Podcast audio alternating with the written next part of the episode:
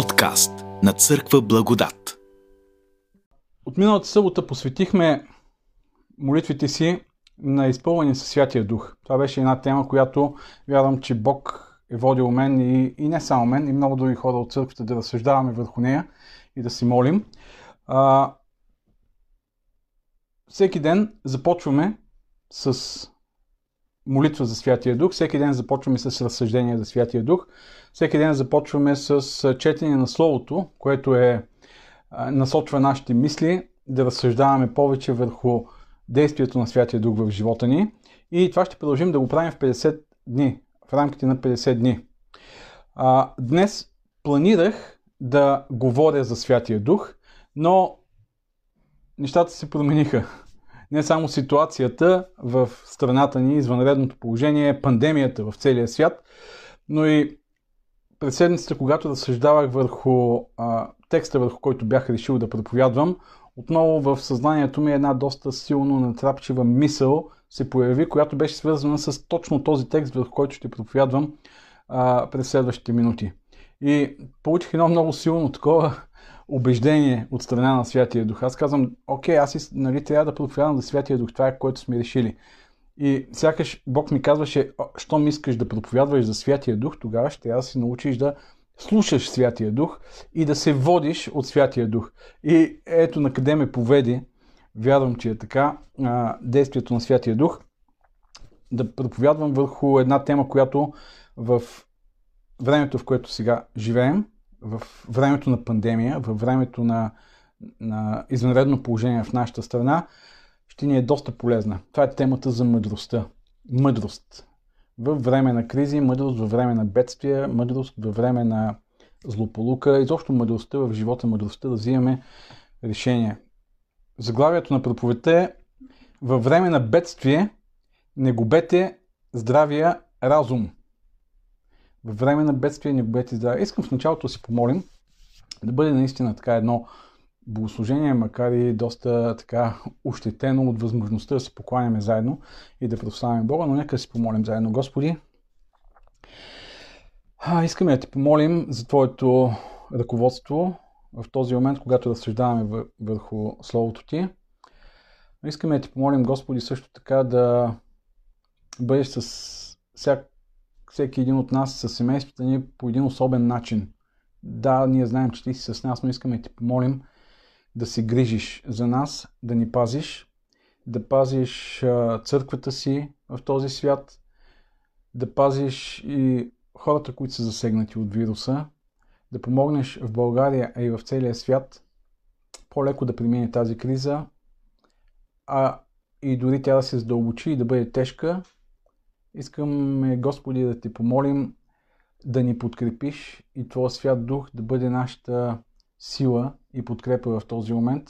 Вярата ни да се усили, да ни дадеш спокойствие, мир, хармония, защото в това време на страх и безпокойство много хора са склонни да изпаднат в истерия. Ние, ние вярваме в Тебе и си доверяваме на Тебе и поверяваме живота си в Тебе. Молим Ти сега, води ни чрез Святия си Дух в разсъжденията върху Словото Ти. Амин. И така, във време на криза, във време на бедствие, не губете здравия разум. Текстът се намира в Еклисиаст седма глава, Еклисиаст седма глава, единадесети до четиринадесети стих. Мъдростта е толкова ценна, колкото е наследството. Даже и по-ценна е за онези, които гледат слънцето. Защото не само, че мъдростта е защита, както и парите са защита, но предимството на знанието е, че мъдростта запазва живота на онези, които я имат. Разгледай делото Божие, защото кой може да изправи онова, което той е направил криво.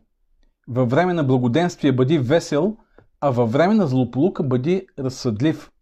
Защото Бог постави едното до другото, за да не може човек да открие нищо, което ще бъде след него. И така, книгата Еклесиас, това е една от любимите ми книги, може би знаете. А, между другото, аз съм проповядвал върху, върху Еклесиас преди доста години, някои сигурно не си спомнят, може би не са били в а, Църква Благодат, това беше в самото начало. Но книгата Еклесиас е една от любимите ми, аз дълго съм се чудил защо е така. А, скоро имахме един семинар за стилови духовност и моят доминиращ стил духовност е рационалният. А книгата Еклисиаст може да се каже, че е една от най-светските книги в Библията. Тя е ориентирана доста силно към а, рационалното, към мисленето, към търсенето на решенията чрез разума, чрез опита, чрез всичко това, което виждаме и докосваме. И сега, може би някой ще каже, в това време ние нямаме ли нужда от свръхестественото? От свръхестествената намеса на Бог в живота ни. Не е ли това, от което имаме нужда като църква, а не м- рационалното, разума, а, практичното. Да, имаме нужда от свръхестествената намеса. Това е за което се молим, това е за което говорим. Мощното действие на Святия Дух в живота ни. Но в това време, пък и във всяко друго, имаме нужда и от мъдростта, от рационалното. И този текст и много други в книгите Притчи, в книгата Еклисиаст ни говорят именно за това, за мъдростта и нейната роля в живота ни. Какво е мъдростта? Всъщност мъдростта е едно много сложно умение. Това е една комбинация от умения, когнитивни, морални умения, интуицията е включена тук, на базата на това, което сме преживели, на базата на опита, на базата на това, което знаем, на базата на нашите ценности, на базата на нашата вяра, на базата на нашата духовност, духовен опит, да вземем най-правилното решение от чисто а, стратегическа гледна точка, но и от чисто морална гледна точка. Най-правилното решение за решението на даден, на, на даден проблем, на даден казус, с оглед не само настоящето, но и с оглед на бъдещето. И в този смисъл мъдростта е наистина много ценна, защото тя не се ограничава само до краткосрочните а, последици от едно решение, ами гледа и доста напред в бъдещето. Простира се доста напред в бъдещето. Така че, в момента, в който живеем, в този период на криза, ние имаме нужда от мъдрост. Имаме нужда от мъдрост като личности, църквите ни имат нужда от мъдри лидери, държавата ни има нужда от мъдри лидери, светът има нужда от мъдри лидери. Ще ви поканя да разсъждаваме през следващите минути върху този текст и да видим две страни на мъдростта, които откриваме тук. Първо, този текст ни говори за стойността на мъдростта. Стойността на мъдростта. Вижте, в първата част стих единадесети и дванадесети се говори точно за стойността на мъдростта. Мъдростта е толкова ценна, колкото е и наследството. Даже и по-ценна за онези, които гледат слънцето. Защото не само, че мъдростта е защита, както и парите се защита, но предимството на знанието е, че мъдростта запазва живота на онези, които я имат. Искам да ви поканя да обърнете внимание на този м- текст. единадесети стих и дванадесети са в един паралел. В единадесети стих има едни изявления, които са допълнени в стих дванадесети. Мъдростта е толкова ценна, колкото и наследството. Първо се казва, че мъдростта и наследството могат да се сравнят като ценност. В следващата част на единадесети стих се казва даже и по-ценна за онези, които гледат слънцето или за живите хора. В дванадесети стих се казва защо е така. Защото мъдростта е защита, както и парите са защита. И двете са защита. Затова мъдростта е толкова ценна, колкото а, наследството или парите.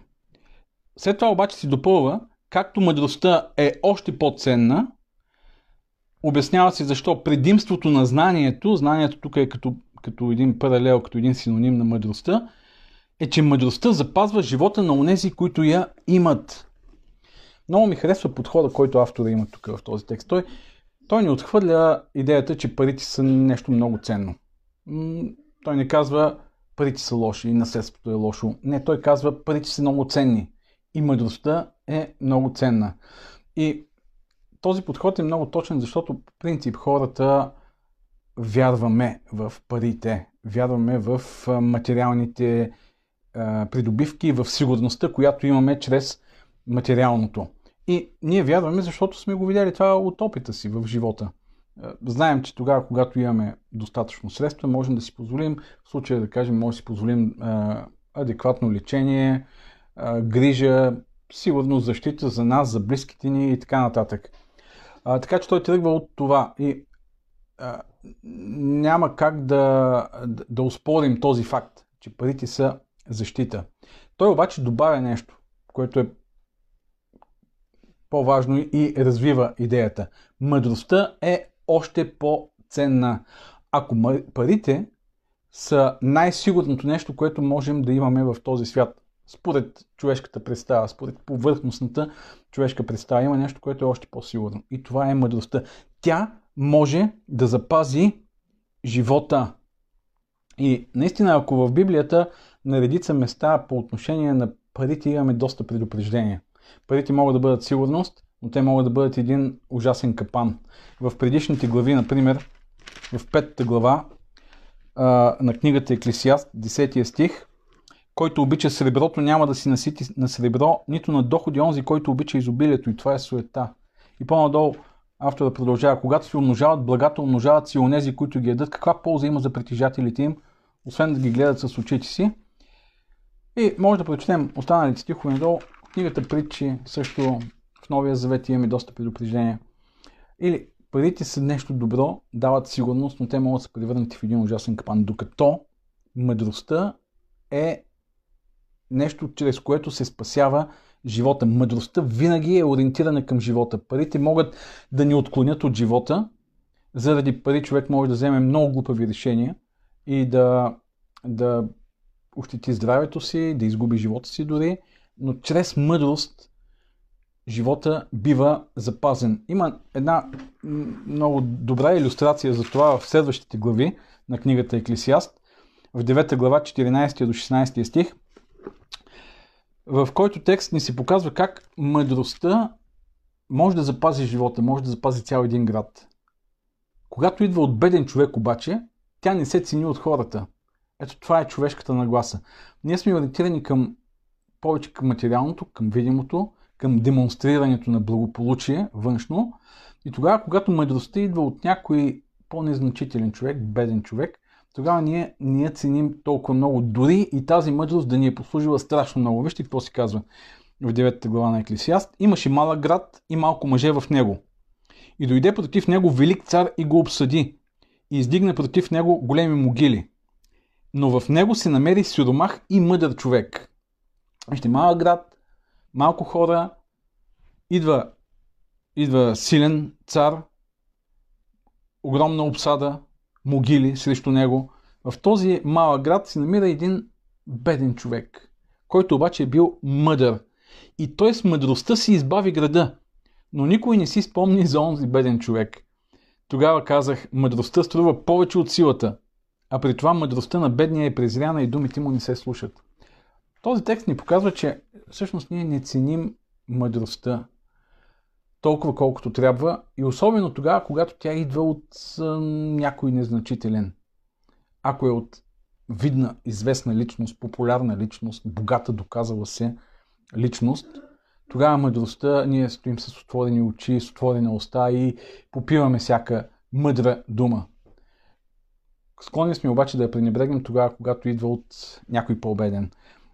Еклисиаст обаче казва: мъдростта спасява живота. В книгата Притчи се казва, тя е по-ценна от скъпоценни камъни, от злато, от сребро, и казва, че търговията с, с мъдростта е много по-важна, много по-ценна. Ето, първото нещо, което откриваме тук в този текст по отношение на мъдростта, е, че тя спасява живота. Това е време, в което мъдростта може да се покаже. Времето на криза. Независимо каква криза е тя. Финансова криза, криза свързана с някакви такива болести, бедствия, социална криза, политическа криза, личните кризи, които ние преживяваме. Това е времето, в което мъдростта е по-ценна от всичко друго. Може да имаме много пари. Вижте какво се случва сега в някои държави. Богати държави.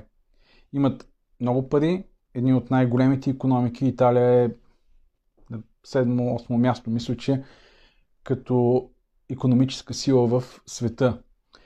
А, бедствието там е ужасно. Заради грешни решения, които са взети в а, този момент на криза. Сега много е трудно отстрани ние да стоим и да гледаме и да даваме мъдри съвети. Не толкова лесно, когато си на място. Но мъдростта се състои точно в това. Гледах една графика с а, страните и мерките, които различните страни са предприели срещу заразата с коронавирус и какви са последиците от тези мерки. И там, където са бързи, навремени, мъдри, заразата е ограничена и последиците, негативните последици за щастие са малко. Там, където има колебливи решения, несигурни действия, пораженията са страшни. И най-страшното е, че колкото и да е богата държавата, тя няма капацитета да посрещне толкова много болни и да си погрижи за тях. Мъдрост. Във всяко едно отношение мъдростта е изключително ценна тогава, когато трябва да бъдат взимани решения и още, по, още повече тогава, когато тези решения касаят здравето и живота на много хора. Да, лесно е да коментираме, лесно е да говорим, трудно е да кажа в момента какво е мъдро решение, кое е най-мъдрото решение, но всеки един от нас е отговорен за себе си, за своите семейства, за хората, които отговаря на работното място, за църквите, на които сме поставени, да бъдем м- лидери, отговорници. Снощи чух един мъдър човек, а, лидер на ОЕЦ, Обединение Евангелски Църкви, а, който каза: в тази ситуация м- ние си мислим, че едно нещо е правилно да направим, но може би след години ще видим още по-добре кое е било правилното. И, и на въпроса какво е най-добре да се направи, той каза: не знам. Не знам, да, наистина. И да не знаеш е част от мъдростта, както ще видим след малко. Така, първо казахме ценността на мъдростта. Второто нещо, което искам да видим в тези стихове, е проявата на мъдростта. Стих тринайсет и четиринайсет. С мен ли сте? Имате ли Библии пред себе си?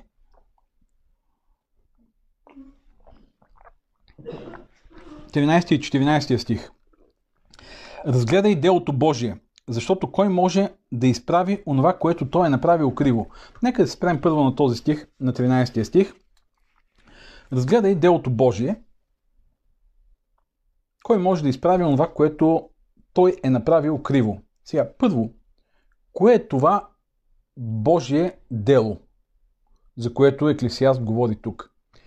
Ние като чуем Божието дело, може би веднага се сещаме Божието дело за спасение на хората. В контекста на книгата Еклисиаст този израз дело Божие, Божие дело, всъщност има предвид живота като цяло.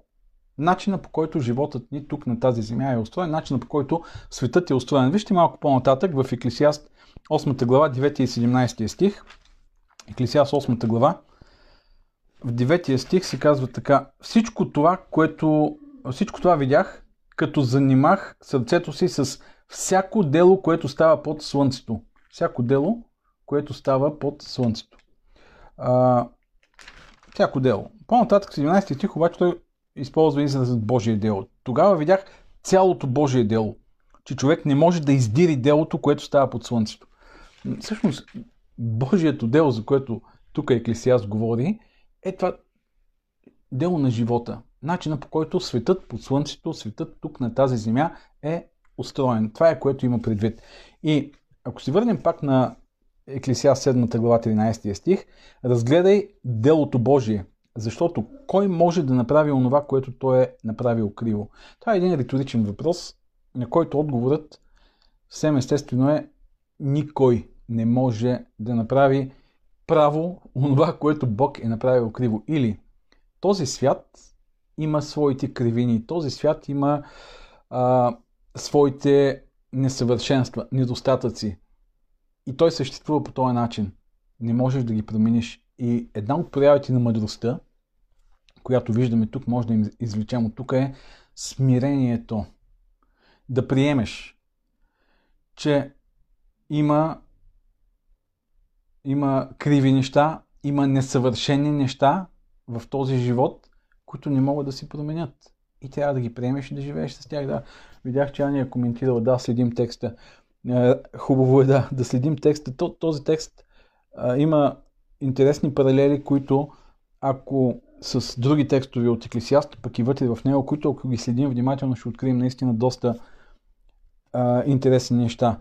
Така че смирението. Разгледай. Думата разгледай означава да вникнеш, да размишляваш, да разсъждаваш.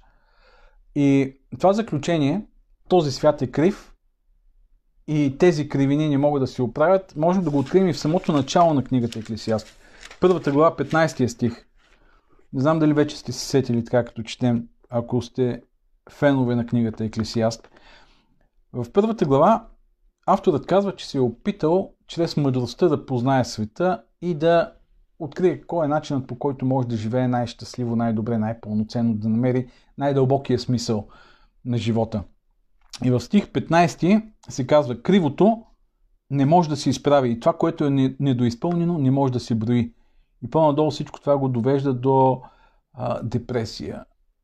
До а, казва, че който трупа мъдрост, който увеличава знание, увеличава печал. В многото мъдрост има много досада. Защо? Защото когато видиш, че светът е крив и вярваш в силата на, на разума, на мъдростта, на интелигентността, чрез нея да се справиш с а, проблемите в този свят, в един момент стигаш до задънена на улица и си даваш сметка, че ти си неспособен да се справиш с всичко това. Така е устроен света. Той не може да бъде подобрен. Има много неща, които могат да се променят, има много неща, които могат да бъдат подобрени, но има и много неща, които не могат да бъдат променени. Трябва да бъдат приети просто. В самата книга Еклесиаст авторът говори за, за много от тези неща, за някои от тези неща всъщност. Мъдрият умира както безумният. И това е, това е една несправедливост. Ти си живял добре, живял си, помагал си на обществото, дал си невероятен принос. Има един глупак, който е лежал на гърба на обществото, а, рушал е мира, спокойствието, хармонията в това общество и най-накрая всеки един умира по същия начин, няма никаква разлика. Той говори за това как някой трупа пари, а пък някой друг глупак след него ги наследява. И ако започнем да разсъждаваме върху кривините на живота, ще видим, че наистина има много невинни хора, които умират. Има и много лоши хора, които живеят в благоденствие. А в чисто личен план, понякога, не ви ли се струва, че м- толкова много усилия хвърляте върху някои неща и логиката би трябвало да, да, да бъде, че когато толкова сте дисциплинирани, толкова посветени, толкова ангажирани, толкова инвестирате усилия, време, би трябвало да имате някакви резултати. И най-накрая се оказва, че абсолютно никакви положителни резултати. И обратното, понякога нищо не правите и изведнъж започват да ви се стичат блага и благословения от някъде. Изобщо, животът е непредвидим. Има някои неща в този свят, в този живот, които не, не могат да бъдат поставени под контрол, не могат да бъдат управлявани от нас самите. И тук ние се изправяме пред единственото решение, единствената нагласа, възможна нагласа, която е мъдра, и това е смирението. Да бъдем смирени, да знаем, че този свят е такъв и някои от нещата в него ще продължат да бъдат такива. Аз обичам хората, които искат да променят света. Аз самия вярвам, че допринасям за някаква промяна и се опитвам да променя, но знам едно нещо, че мога да променя само моя малък свят, моя малък свят, в който живея, който може би се ограничава дори само до мен самия.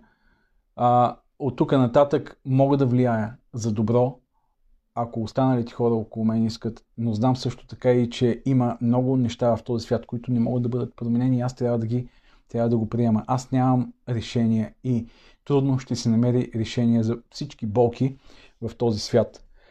И понякога може би е добре, когато а, сме разгневени и даже пускаме някакви такива гневни постове, публикации във Фейсбук срещу всички онези а, глупави хора, които се опитваме да променим, да сме наясно, че а, колкото и да се ядосваме, колкото и да вярваме, че ние сме на правата страна, колкото и да вярваме, че ние имаме решението за много проблеми в този свят, това е много наивно и това е много далече от истината, много далече от мъдростта. Мъдростта изисква смирение. Това не означава да се откажем да правим добро. Напротив, това означава да продължим да правим добро и в същото време да сме смирени и да разчитаме на Бог, който управлява, Бог, който е в контрол. Това е първото нещо, което е част от мъдростта. Смирението, и може би имаме нужда в това време, в което се намираме, на криза, да бъдем по-смирени, наблюдавайки нещата около себе си със смирение. Не да отстъпваме, не да бягаме, не да се отказваме, да помагаме и да променяме, но да бъдем смирени и да се отнасяме с едно голямо доверие към Бог, който има контрол. Второто нещо, което е част от мъдростта. Адекватност и адаптивност. Това е другата проява на мъдростта, която откриваме тук. И може да видим в четиринайсети стих едни мисли, които ги откриваме и на много други места. Така като логика, като смисъл. Във време на благоденствие бъди весел, а във време на злополука бъди разсъдлив. Във време на благоденствие бъди весел. Във време на злополука или на бедствие бъди разсъдлив.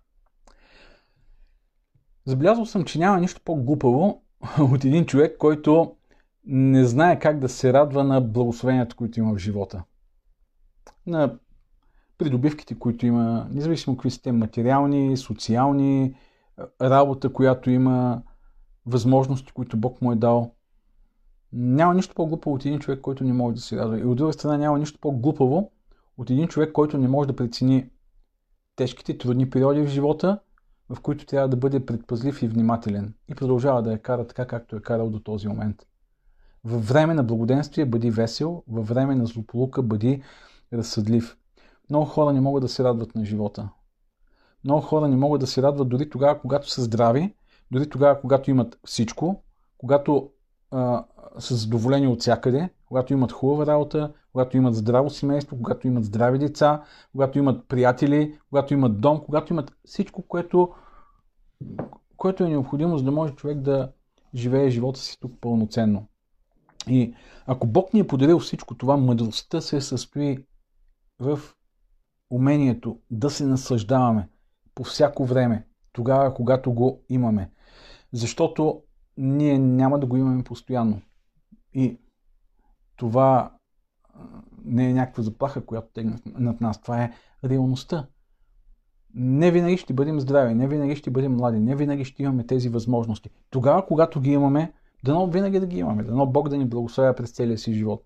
Може би има и такива хора, които никога не се срещат с кризи и предизвикателства в живота. Не знам. И не знам дали това е най-доброто за личното ни израстване. Но тогава, когато имаме всичко това, цялото това благоденствие, да се наслаждаваме, да се радваме, да благодарим на Бога а, във всеки един миг, в който можем. Защото има, има хора, които тогава, когато животът им върви добре, вместо да се радват, те се безпокоят, че могат да изгубят всичко това. Има други хора, които а, прекарват времето си в мрънкане, в недоволство, в завист, в гледане на това, което другите хора имат. Трети пък свикват с това, което имат, приемат го за даденост и с много лека ръка го губят. А, губят приятелите си, губят работата си, губят семейството си, защото подценяват всичко това, пренебрегват го, отнасят се несериозно и в един момент го губят, защото нещата, които ние имаме, ако не ги ценим и ако не ги пазим, ще ги изгубим. Някой друг ще ги цени повече от нас. Мъдростта се състои в това да си адекватен и да знаеш, че има и други периоди в живота. Ако сега сте здрави, ако Бог ви е подарил здраве в този момент, в който върлуват болести, благодарете, радвайте се, наслаждавайте се. Ако имате работа, ако имате дом, ако имате приятели, ако имате семейство, ако имате близки, радвайте се на това благоденствие. Веселете се в време на благоденствие. Във време на злополука, във време на бедствие. Какво да правим в време на бедствие? Тук авторът казва: бъди разсъдлив. Във време на криза, в трудни времена, бъди разсъдлив. Думата означава наблюдавай. Това е същата дума, между другото, която е използвана и в стих тринайсети. Разгледай делото Божие, гледай делото Божие. Тук е използван същия глагол. Във време на злополука гледай. Точно буквално е това. Гледай. Тази дума обаче означава разсъждавай, мисли, анализирай. Опитай се да схванеш картината, такава каквато е в действителност, за да можеш да реагираш адекватно, по подходящия начин, в това време, в което има рискове, има опасности. Не действай импулсивно. Не действай с гняв. Едната грешка е това да направим. Във време на благоденствие, във време на злополука, да действаме импулсивно. Да действаме с страх. Да действаме с безпокойство. Да действаме панически. Да действаме под влиянието на някаква истерия. Не. Гледай. Чакай. Бъди разсъдлив. Опитай си да видиш картината. Опитай си да видиш всичко, което се случва. А, други пък хора може да бъдат а, безотговорни, безразсъдни. Тоест да кажат, а няма никакъв проблем, продължавай напред, живей си живота както до сега, нищо лошо няма да се случи. И можем да видим и двете реакции и сега по време на, на тази пандемия от коронавирус. От една страна паника, истерия, страх, безпокойство, които не ни помагат, те ни парализират по-скоро. От друга страна пък пълната безотговорност на някои хора, които си казват, ай, това е един обикновен вирус, нищо лошо няма да се случи, въпреки всички факти и данни, които могат да бъдат прочетени. Не, аз няма да ви давам някаква рецепта, нито ще изказвам компетентно мнение, защото аз не съм компетентен в това колко страшен е този вирус и дали е по-страшен от останалите или не. Това е нещо, което не знам. Знам едно нещо, че трябва да бъда мъдър и трябва да бъда разсъдлив и трябва да, да гледам, да наблюдавам, да възприемам картината. И на базата на това, което виждам, на базата на цялата картина, да съм достатъчно мъдър, да взема някои решения, което ще бъде добре за мен, за семейството ми и за тези, за които отговарям. И така, третото нещо, което е проява на мъдростта, говорим за проява на мъдростта, смирение. След това говорихме за адекватност и адаптивност, да бъдеш адаптивен. Да, нека още нещо да кажа към това, да бъдеш адаптивен, да, да, да се адаптираш, да бъдеш адекватен и адаптивен. А, интересно е, историята е показала, че организации, фирми, компании, бизнеси, които са били адекватни и адаптивни, са оцелявали. Които виждат новата картина, новата реалност и се пренастройват към нея. Били са гъвкави, достатъчно гъвкави, те оцеляват. И обратното, компании, които са били доста закостенели, ригидни, а, м- смятали се, че света трябва да се съобразява с тях, а не те с света, са фалирали. Така и с нас. Ако смятаме, че света трябва да се върти около нас и той да се съобразява с нас, а не ние с него, ми ще преживяваме провали във всяка една област от живота ни. Социално, професионално, физически, здравословно. Третата проява на мъдрост тук е, е много интересна. Парадоксална. Да не знаеш. Това е проявата на мъдростта. Да не знаеш. Мъдростта се състои в това да не знаеш. Вижте, стих четиринайсети, тук се казваше във време на злополука бъди разсъдлив и казахме, че тази думичка означава във време на злополука гледай. Гледай, схващай, разбирай, научавай, мисли, анализирай. Това е значението. Това означава гледай и търси, опитвай се да разбереш. В а, следващата част от този стих е много интересно, защото Бог постави едното до другото. Кое? Благоденствието, злополуката. За да не може човек да открие нищо, което ще бъде след него.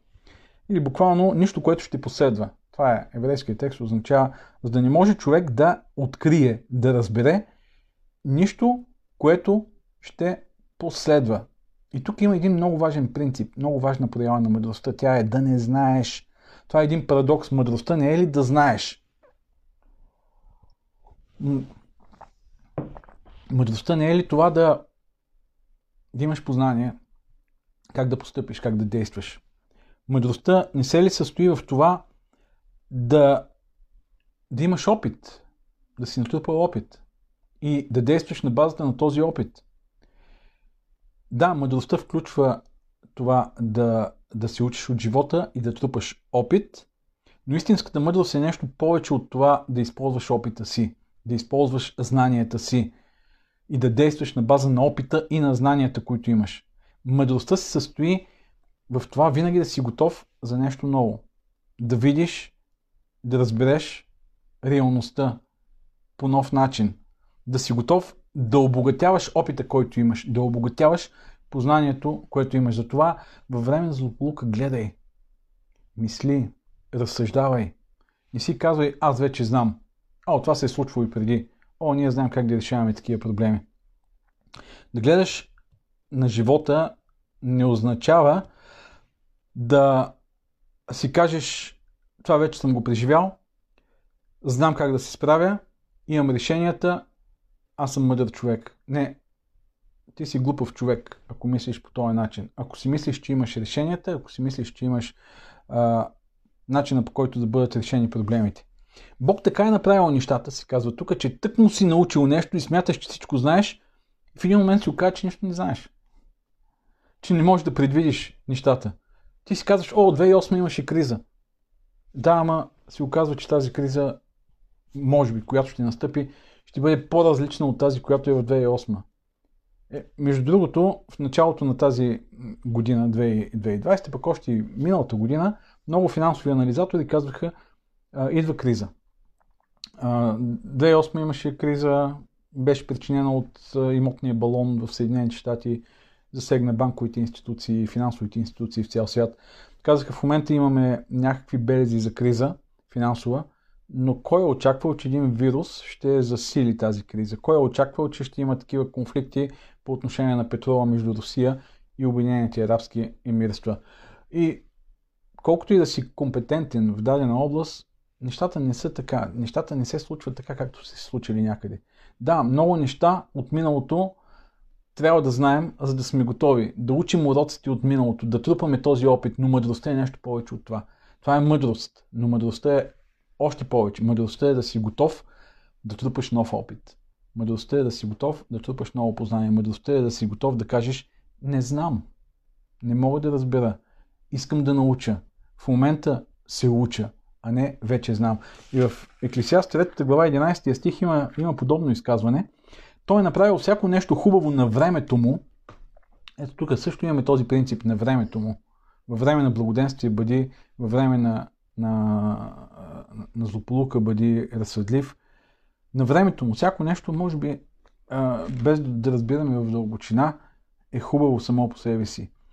Положил е вечността в тяхното сърце, без да може обаче човек да издири от начало до край делото, което е направил Бог. Ето отново тук се говори за делото на Бог, без да може човек от начало до край да издири начина, по който животът е устроен. И тук мъдростта се състои в това, не знам, не знам. Нашият ум мисли с модели. Когато преживеем нещо, нашият ум съставя модел на това нещо. Кажем, чистим къщата. За първи път чистим къщата. Нашият ум си съставя модел и си казва, ето къщата се чисти по този начин. И това е нещо много полезно. Или пък на работата ни дадат някаква нова задача. Никога до сега не сме я свършвали. Започваме да я правим, някой ни дава съвети, идеи, помага ни и свършваме. Нашият ум вече си е съставил модел за това как се върши тази задача. И всичко това е много добре. Ние картографираме живота, ние картографираме взаимоотношенията си, работата, процесите. Това улеснява работата ни. Следващия път, когато започнем да вършим нещо, нашият ум вече има някакъв опит, има карта на това как се прави. И ако се появи нещо, т.е. ние няма да хабим толкова енергия да мислим как ще го направим, защото имаме модела, по който го правим. Ако се появи нещо ново, хвърляме енергията да решим новият проблем. Това е изключително ценно. Но това има и своята слаба страна. Тоест, ако не внимаваме, това улеснение, което нашият ум създава за живота ни, може да ни направи мързеливи, да спрем да гледаме на нещата около себе си с любопитство и всеки път, когато правим нещата, да ги правим по един и същ начин. И всеки път да затвърждаваме начина, по който сме ги правили до този момент. И никога да не, да не учим нови неща, т.е. да се откажем да учим нови неща. Когато за първи път видим роза, например. Виждаме цветето, помирисваме уханието, цветовете на, на, на, на цвета на розата, червено, кадифено, стъблото, будлите. И това е нещо невероятно. Роза мирише, ухае, страхотно, красива е. Преживяването е невероятно първия път. Когато за втори път видим роза, какво си казваме? М, роза! Страхотно, роза. Когато за трети път видим роза, а, роза. Когато за четвърти път видим роза, си казваме, а, една роза. Всяка една от тези рози е различна. Само първият път обаче можем да започнем да я разглеждаме в детайли и да се наслаждаваме на, на тази невероятна роза. Вторият път вече си казваме, а, това е роза, имам карта в главата си, знам какво е роза, тя мирише по този начин, тя изглежда по този начин, дава се на любимия човек, когато искаш да покажеш любов. Но всяка една роза е различна, всяка една ситуация в живота е различна.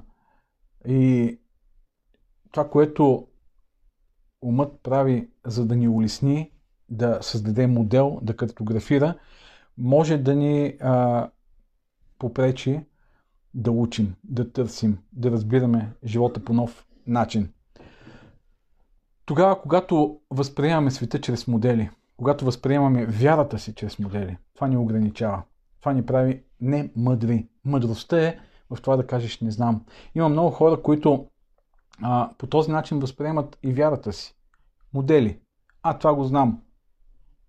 И даже понякога хората казват всичко знам. Защо? Защото са научили някакъв модел, някаква доктринална система, която е основата на тяхната вяра, и казват, аз вече всичко знам. Аз знам истината. И какво повече мога да науча? И когато чуят нещо, те веднага го се отнасят към този модел, който вече познават и не са, и си казват или това е лъжа, това е истина, или си казват, а това идва ето тук, в моя модел. Ние няма как да избегнем тази склонност на ума да систематизира, да подрежда. Имаме нужда. Но мъдростта е да можем да държим очите си отворени, съзнанието си отворено, сърцето си отворено за всичко, което виждаме и научаваме. Мъдростта се състои в това да не знаем, а не да знаем всичко. Не знам, това го виждам в момента да се случва в, в социалните мрежи. Има хора, които всичко знаят. Коронавирус. А, коронавирус е много ясно. То ето какво ще се случи. Правят тълкуване за апокалиптични картини, защото в, техния глава, в, техния, в тяхната глава има един такъв модел. Какво точно ще се случи? И всяко нещо, което се случва в политиката, в, в социалния свят, в здравеопазването, в икономиката, те казват, а, ето, се отнасят това, което се случва към техния модел. Тоест, света трябва да работи по техния модел. Мъдростта е нещо друго.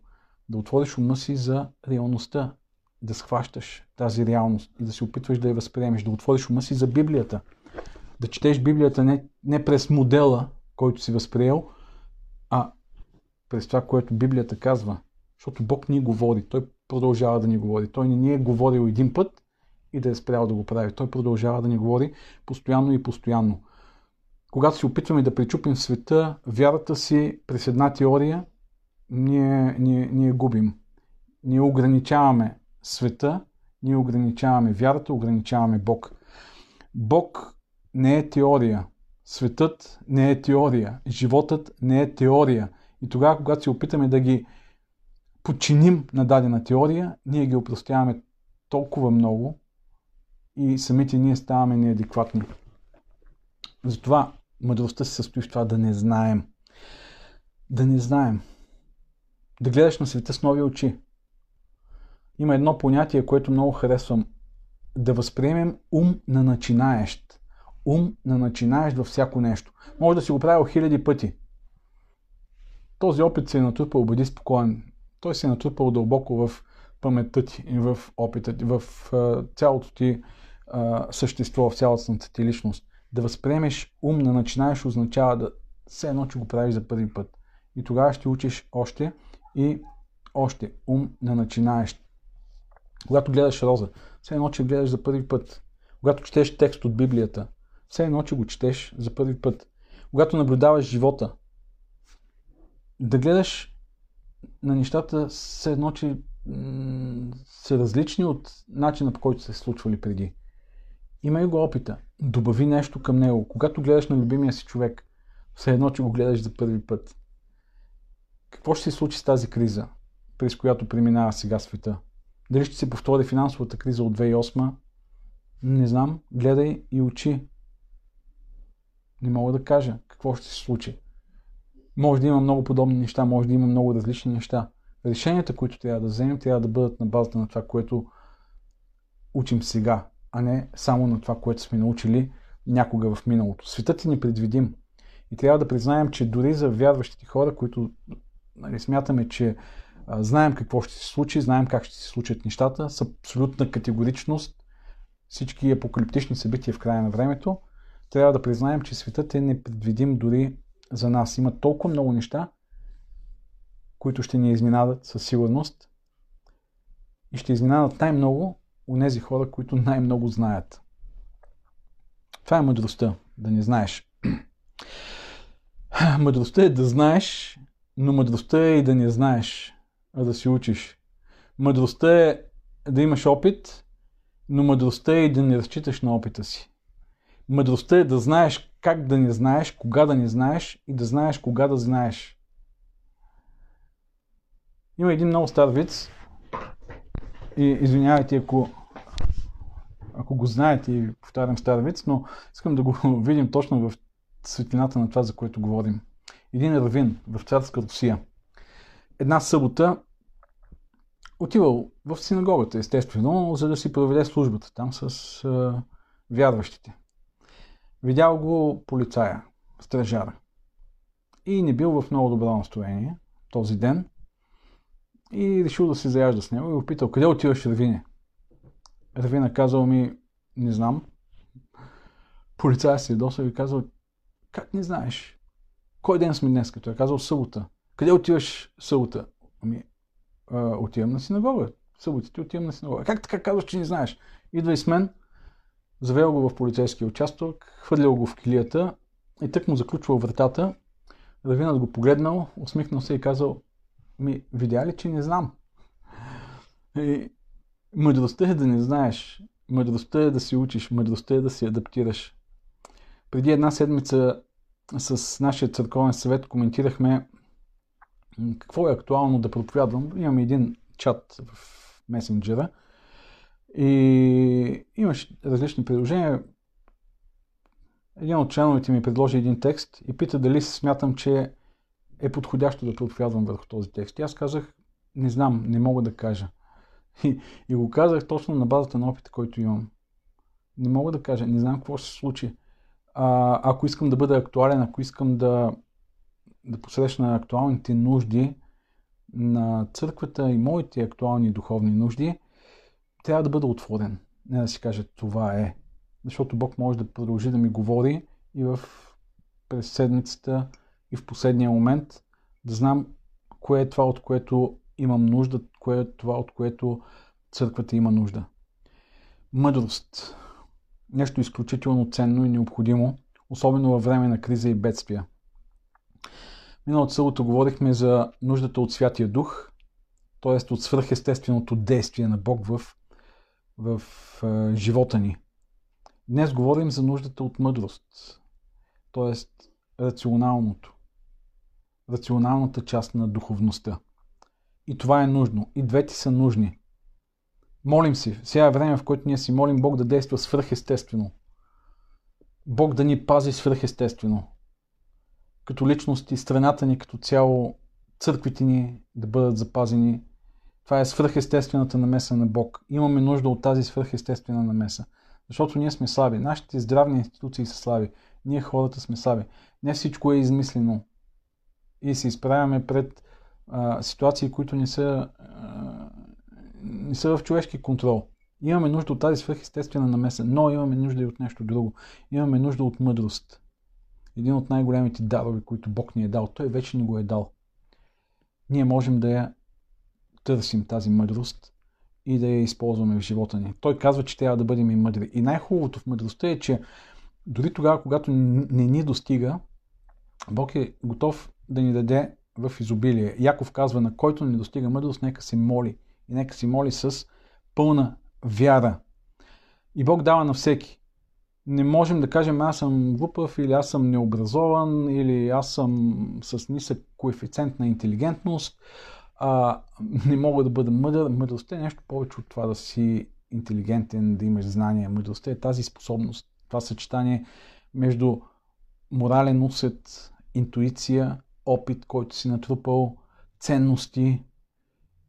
Една такава сложна комбинация от умения, която комбинация ни помага да вземем правилното решение с оглед настоящето, бъдещето, с оглед нас самите, останалите хора в този свят и с оглед на, на морално доброто, кое е за нас и за останалите. Така че нека Бог да ни даде мъдрост в това време на криза, да вземем правилни решения, които ще запазят здравето ни, ще запазят живота ни, семействата ни, взаимоотношенията ни в църквите, ще запазят църквите ни, ще запазят страната ни, ще запазят бизнесите ни. Това, което можем да, да правим ние като хора с ограничените си възможности. Да стоим, да не знаем, да търсим нови решения, които ще се от полза за всички и да си молим Бог да ни пази и да ни подкрепя. Това е, което искам да пожелая на всички нас.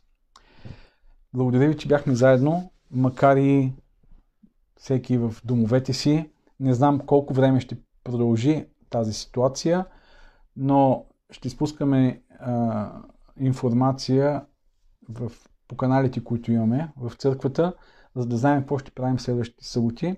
Продължаваме да си молим. Искам да ви напомня, че утре е и ден за пост.